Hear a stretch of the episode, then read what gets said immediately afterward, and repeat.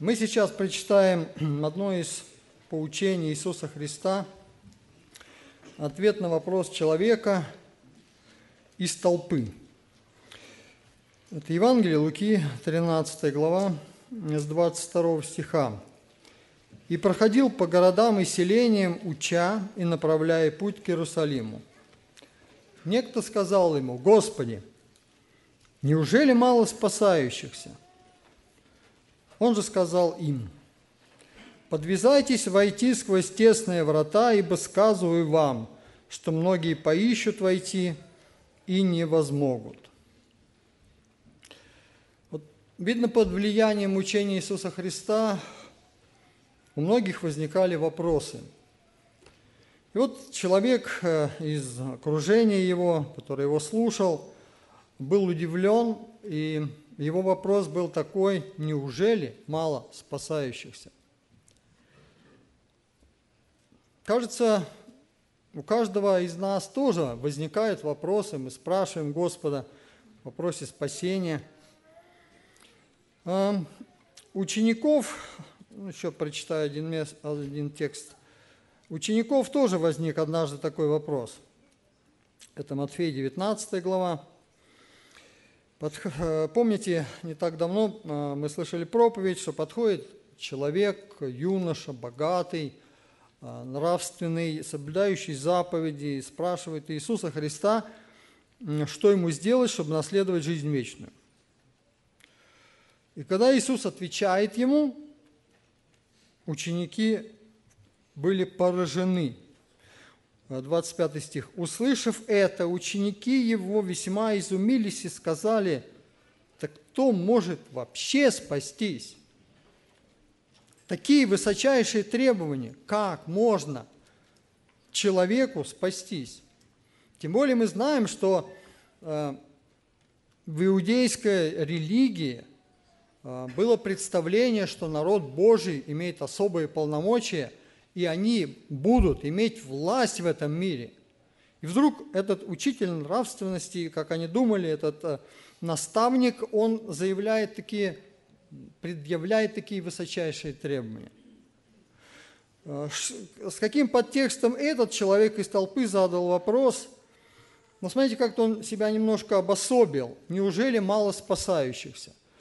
Мы бы могли, наверное, рассуждать или ответить, ну, какое-то количество. Вот Христос не стал говорить, ну вот спасется, к примеру, там 7 миллиардов, 777 миллионов и так далее.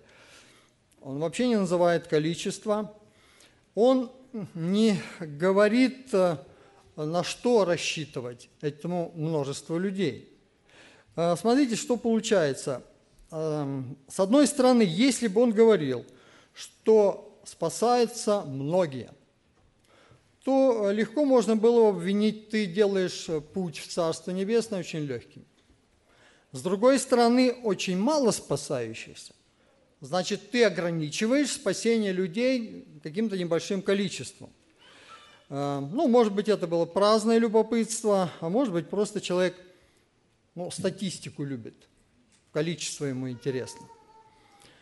А, что же Христос отвечает?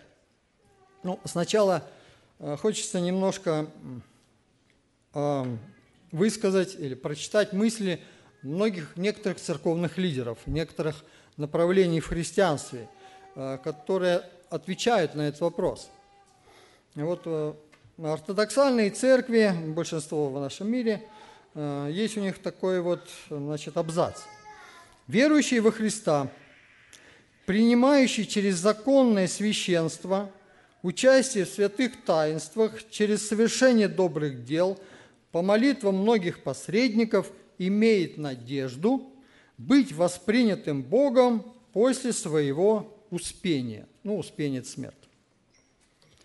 А есть другое, другое направление мысли, реформатское. Это ну, довольно большое количество церквей – это пресвитерианские церкви, это партикулярные баптисты, это частные баптисты. Они говорят так. Человек в своем спасении пассивен. По установлению Божию для проявления славы Его одни люди и ангелы предопределены к жизни вечной, а другие предназначены к вечной смерти. Ну, это известное Вестминистерское исповедание 1647 года. Я думаю, хорошо, что Христос не читал этих богословских мнений, представлений, и поэтому ответил так. «Подвязайтесь войти». Ответ конкретный, вопрос абстрактный, ответ конкретный. Подвязайтесь. Кому он обращается? А, написано, он же сказал, кому? Им. Вот тому обществу, которое за ним следовало, которые его слушали, которые что-то принимали, что-то им казалось чрезмерно строгим, что-то им казалось парадоксальным, к примеру, люби врагов своих. То есть он, его учение было необычное, его учение было совершенно не вписывалось в ранее услышанные людьми какие-то идеи, представления. И он э, говорит им, подвязайтесь войти сквозь тесные врата. Вот смотрите, эм, пару моментов. Значит, вот у Луки мы читали, подвязайтесь. То есть конкретно Христос обращается к каждому индивидууму. Тебе говорю, тебе говорю, подвязайся. Дальше, Матфея, 7 э, глава, 13-14 э, стих. «Входите тесными вратами, потому что широки врата и пространен путь, ведущий к погибели, и многие идут ими». Ну, то есть констатация факта – потому что тесны врата и узок путь, ведущий в жизнь, и немногие находят их. А, ранее прочитанный текст из Евангелия Матфея с 19 главы говорит, что Христос отвечает так. Иисус, возрев, сказал им, человеком это невозможно. Богу же все возможно. Вот эти два, э, два взгляда, кажется, противоречивых – с одной стороны, подвязайтесь войти, с другой стороны, человеком это невозможно. А, Священное Писание объединяет. Итак, а, есть, э, ну, по крайней мере, э, послание к римлянам апостол Павел говорит такую, кажется, э, странную вещь. Мы недавно слышали проповедь об этом. Написано, никто не ищет Бога.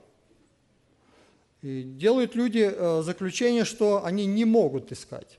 Но там не написано «не могут». Никто не ищет Бога. Это не значит, что не могут искать Бога. А, ну, много текстов Писания, хотя бы некоторые. Исайя 55,6. «Ищите Господа, когда Его можно найти. Ищите Господа, когда Он близко». Матфея 6,33. «Ищите прежде Царствие Божие». А, Луки 11,9. «Ищите и найдете». То есть не просто ищите, поискали, поискали, что искали, где искали, зачем искали, ничего не нашли. Нет, ищите и найдете. Но нужно искать, следуя указаниям того, который это говорит. Мы знаем, что множество религий, множество систем религиозных, которые говорят э, посредством каких обрядов, посредством каких ограничений, посредством каких верований можно достичь Бога. А есть известное религиозное направление бахаизм, а, которое, у них создан храм. И в этом храме 9 различных входов. А, на одном крест христианский, на другом полумесяц, на третьем там, какие-то другие знаки, индусские, э, бахаистские, еще какие-то и когда человек со своей религией, со своим представлением входит в этот храм, оказывается, он пустой в центре поклонения единому Богу в их представлении. А, но Христос говорит несколько иначе. Итак, а, на что рассчитываешь ты, человек, надеясь спастись от вечной гибели? Ну, можно рассчитывать, помните, апостол Павел говорился, хвалился, что я могу хвалить, надеяться и на плоть, то есть на особую, на особый народ, на избранность. Другие могут хвалиться надеждой на правильную церковь. Мы самая правильная церковь, у нас самое правильное учение, идите к нам. А, кто-то, может быть, э, надеется на свою праведность. Есть люди, которые очень самоотверженные, которые себя ограничивают, которые постоянно с собой борются – которые ввели для себя такие высочайшие рамки, где они себя постоянно усмиряют. Э, помню, один человек мне рассказывал, что я, борясь со своей плотью, сковывал себя в цепи и не победил. Не помогли цепи. Мы знаем, что были целые направления э, в христианстве, когда люди истязали свою плоть. Итак, эм, путь, который показывает нам Христос. Ну, известный текст Иоанна 3,16. «Ибо так возлюбил Бог мир, что отдал Сына Своего Единородного, дабы всякий верующий в Него не погиб, но имел жизнь вечную». Я не так давно встретился с такой интересной интерпретацией. «Ибо так возлюбил Бог мир избранных, что...» Ну и дальше. А и мир избранных. Как вот в нашем представлении – Э, можно сочетаться эти два понятия. Ну, посмотрим и послание Иоанна. В первом послании Иоанна такой текст. «Не любите мира, не того, что в мире. Кто любит мир, в том нет любви отчей. Ибо все, что в мире, похоть плоти, похоть очей, гордость житейская, не есть от Отца, но от мира сего». А, Бог возлюбил мир, ну, греческое слово космос, система. Бог возлюбил систему – грешную. Нет. Бог возлюбил людей, находящихся в этой системе, людей, подверженных власти этой системы, людей, которые вот благодаря эм, греховной природе стремятся к этому. Похоть плоти, похоть очей, ну и гордость житейская, куда без нее. Итак, мир – это богоборческая система, как мы уже говорили, но в ней люди, в ней души – в ней люди, погибающие без просвещения, без света. А, ну, в этом же послании, второй главе, чуть выше мы читаем. А, вторая глава, первый стих. «Дети мои, сие пишу вам, чтобы вы не согрешали. Если кто согрешил, то мы имеем ходатай пред Отцом Иисуса Христа, праведника. Он есть умилостивление за грехи наши». За чьи грехи? Иоанн себя сюда включает. Грехи наши – это кто? Христиане, это церковь, это верующие. И не только за наши грехи, но и за грехи всего мира. То есть Христос принес себя в жертву, в умилостивление за грехи тех, кто веровал, и тех, кто не верует. То есть это противоречит тому представлению, что мир избранных. То есть Христос умер за всех людей. Эту мысль апостол Павел развивает во втором послании к Коринфянам, 5 э, глава, ну, некоторые стихи. «А Христос за всех умер». 15 стих, так? 19. Э, «Потому что Бог во Христе примирил с собой мир, не вменяя людям преступлений их, и дал нам слово примирения. Ну, кажется, Бог во Христе примирил с собой мир. Этого достаточно.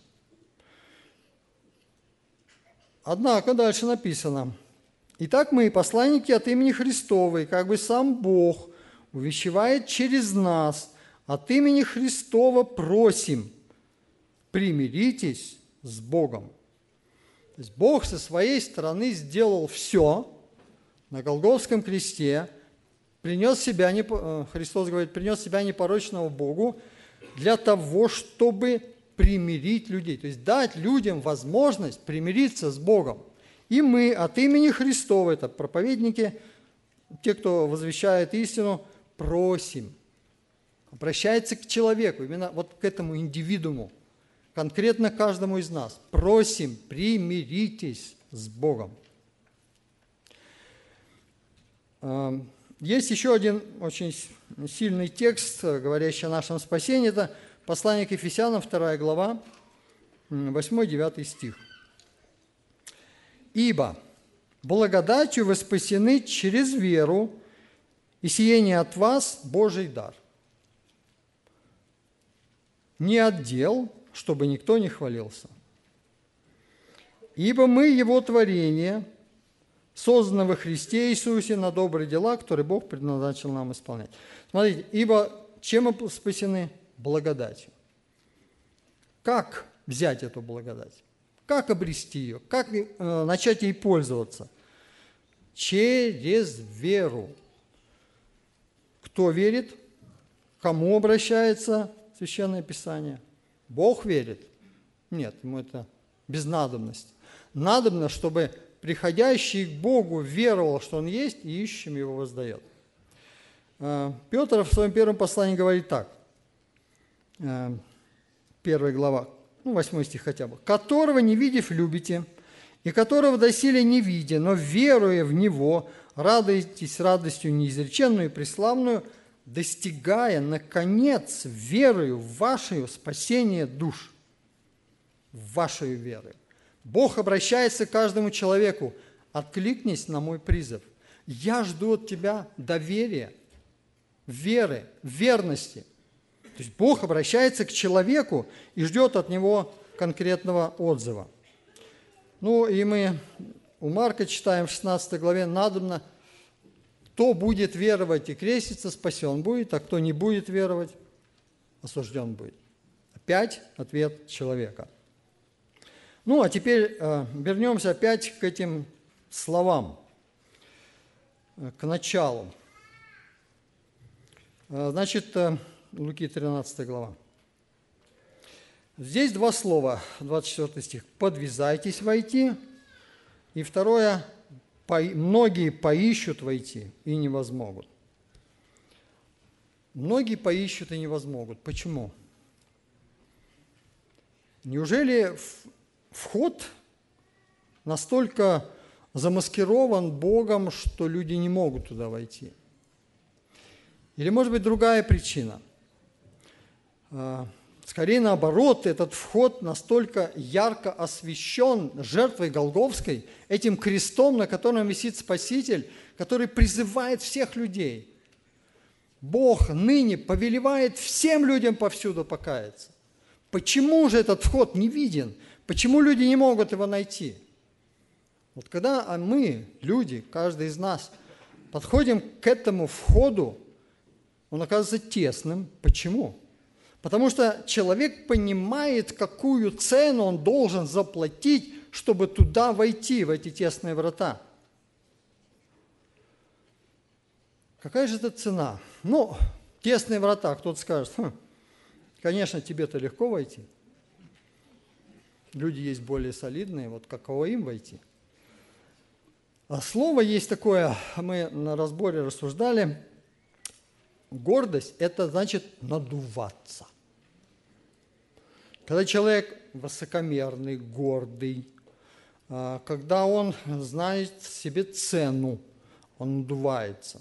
И когда подходит к этим тесным вратам Царства Небесное, вот этой гордости, надутость его не позволяет войти – вот это чрезмерное представление себя. Вот здесь в Америке э, есть такое понятие жизненное пространство. Когда мы в банк идем или в магазин, там такая желтая линия, это личное пространство, стоящего впереди. На него покушаться нельзя. Вот также люди представляют, что почему я должен себя ограничивать, почему я должен свое личное пространство вмещать кого-то, кого-то впускать. И вот когда они также э, рассуждают в отношении Бога, почему Бог так ограничил, почему вот э, есть другой путь, да, мы тоже верим в Бога, но там широкий путь, пространный, где можно легко и свободно жить. Вот э, э подвязайтесь. Это слово значит старайтесь или это значение сильной борьбы. С кем мы боремся? Наверное, прежде всего с самим собой. Сильная борьба с своими внутренними противоречиями, э, со своим самосознанием, со своим «я», со своими амбициями, со своим каким-то э, видением жизни, мира. И вот э, для того, чтобы в эти тесные врата пройти, ну тут два варианта, значит, тесные врата и узкий путь. Первый этап – тесные врата – Я полагаю, что прежде всего здесь говорится о покаянии. Э, каждый из нас, э, верующих, пережил этот момент. Вряд ли он был легким. Когда мы оказываемся вот в таком Бог нас, написано, Дух Святой пришед, обличит мир о грехе, о праведности, о суде. Обличает меня Дух Святой, обличает совесть. Я понимаю, что я грешник, но язык не поворачивается сказать, я виновен, я недостоин, я греховен, я злобен. Потому что мое гордое я, моя плоть говорит, что нет, я с этим не могу согласиться, это для меня трудно. В Деяниях апостолов, во второй главе мы читаем, после проповеди Петра 36 э, стих. «Итак, твердо знай, весь дом Израилев, что Бог соделал Господом и Христом всего Иисуса, которого вы распяли». Апостол Петр говорит, что виновны вы, весь народ. То есть каждый из вас виновен в этом распятии. Вы его не приняли, вы его отвергли. Вот мы иногда говорим, не надо на нас вину вешать.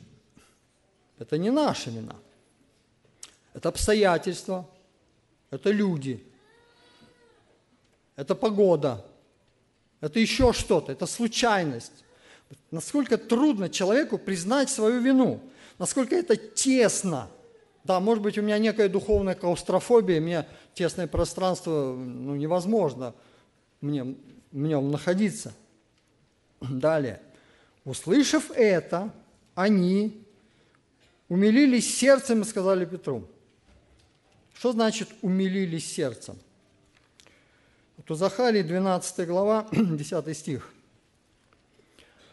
«А на дом из Давида и жители Иерусалима и залью дух благодати и умиления, и они возрят на него, которого пронзили, будут рыдать о нем, как рыдают об единородном сыне, и скорбеть, как скорбят о первенце, о потере страшной потере, о невосполнимой потере, вот это сокрушение сердца будут рудать, вот это умиление, когда люди понимают, что мы виновны в, в том, что этот праведный человек, что Иисус Христос, и по-еврейски как это, и, Машах, Мессия, Он понес за нас наказание.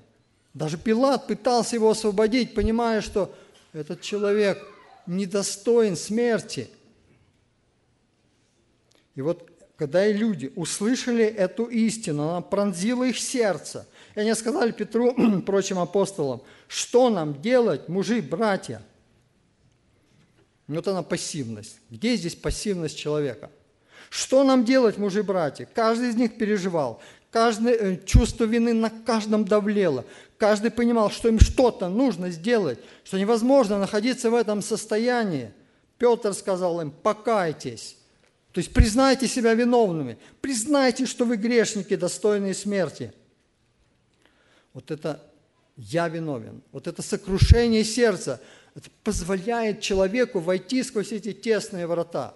Все лишнее, все, на что мы надеялись, весь наш эгоизм – остается сзади. И второй этап, узкий путь, вот это постоянное смирение себя. Смотрите, для нас есть пример. Нам вот это слово смирение, наверное, не очень нравится, особенно если оно связано с унижением, там, уничижением. Но когда мы смотрим на Иисуса Христа, который уничижил себя, смирил себя, быв послушным даже до смерти и смерти крестной, то что? Мы видим какого-то такого слабого, никчемного человека, которого никто не слушает, на которого никто не обращает внимания. Конечно, нет. Вот это смирение, наоборот, возвышает человека. Когда же человек, переоценивая себя, пытается показать свое величие, вот иногда мы смотрим, там, слушаем на некоторых деятелей, политических, там, артистов или еще кого-то, мы видим, что человек раздувается своей значимости. В Писании мы тоже находим таковых людей. Когда человек э, пытается показать, что он гораздо больше, чем он есть. Апостол Павел говорит, «А мы ведем себя так, чтобы вы не подумали о нас более, нежели что в нас есть. Вот это смирение себя, вот это осознание э, своих способностей, своего места, своего положения – Э, своего служения, своей деятельности какой. И когда мы понимаем, что мы себя представляем, то унижение со стороны на нас не действует. Мы говорим, да, Господи, так, но я еще хуже. Да, на самом-то деле я осознаю, насколько я слаб без Бога. Я ничего не представляю. Без Бога я достойный смерти грешник. Вот такой, казалось бы, простой вопрос, а мало ли спасающихся или много ли спасающихся, Христос ответил так удивительно, не абстрактно, не в цифровом измерении, обратился к каждому человеку. На протяжении этих двух тысяч лет каждый человек, читая это священное писание, понимает, что это к нему вопрос. Ты сам из спасающихся. Да, ты себя не можешь спасти. Да, для этого нужна благодать Божия спасительная. Да, для этого Иисус Христос умер на Голговском кресте для тебя. И вот вторая глава Деяния э, вот этот вопрос, мало ли спасающихся. И вот это начало. Итак, 41 стих. «Охотно принявшие слово его крестились, и присоединилось в тот день душ около трех тысяч». Это начало действия этой благой вести, начало действия жертвы Христовой, начало действия спасительных деяний Божьих в среде человечества. Многие люди поищут и не возмогут не захотят ограничить свое жизненное пространство, не захотят смириться перед Богом, не захотят отказаться от каких-то привилегий, преимуществ и власти, которые они, имеют. Вспоминается еще один момент, когда ученики восторжены от того, что бесы им повинуются, и говорят, вот, какую мы имеем власть и силу, Христос что им говорит? Не тому радуйтесь, что бесы вам повинуются – но что имена ваши написаны на небесах. Не власти радуйтесь, а спасению радуйтесь, благодати радуйтесь, радуйтесь, что с вами Бог, что Он вас любит. Не то, что вы великие дела делаете, не то, что вы выросли в своей значимости, не то, что вас уважают и говорят «учитель, учитель». Радуйтесь тому, что вы спасены. И это позволит вам понимать, что не то, что вы делаете – имеет вес, а то, что вы спасены, и Бог через вас действует. И поэтому не будет обиды из-за того, что нас не оценят, не признают, не позволят нам занимать почетные места. Но мы знаем, что в действительности -то я человек грешный и падший, но только благодаря заслугам Господа нашего и Спасителя, который умер за грехи наши и воскрес для нашего оправдания, когда мы признаем себя виновными – когда мы смиряемся пред Богом и позволяем Ему во всей полноте действовать через нас. Да поможет нам, дорогие братья и сестры, следовать за Христом, который смирил себя и был вознесен превыше всякого имени. Слава Ему! Аминь. Помолимся.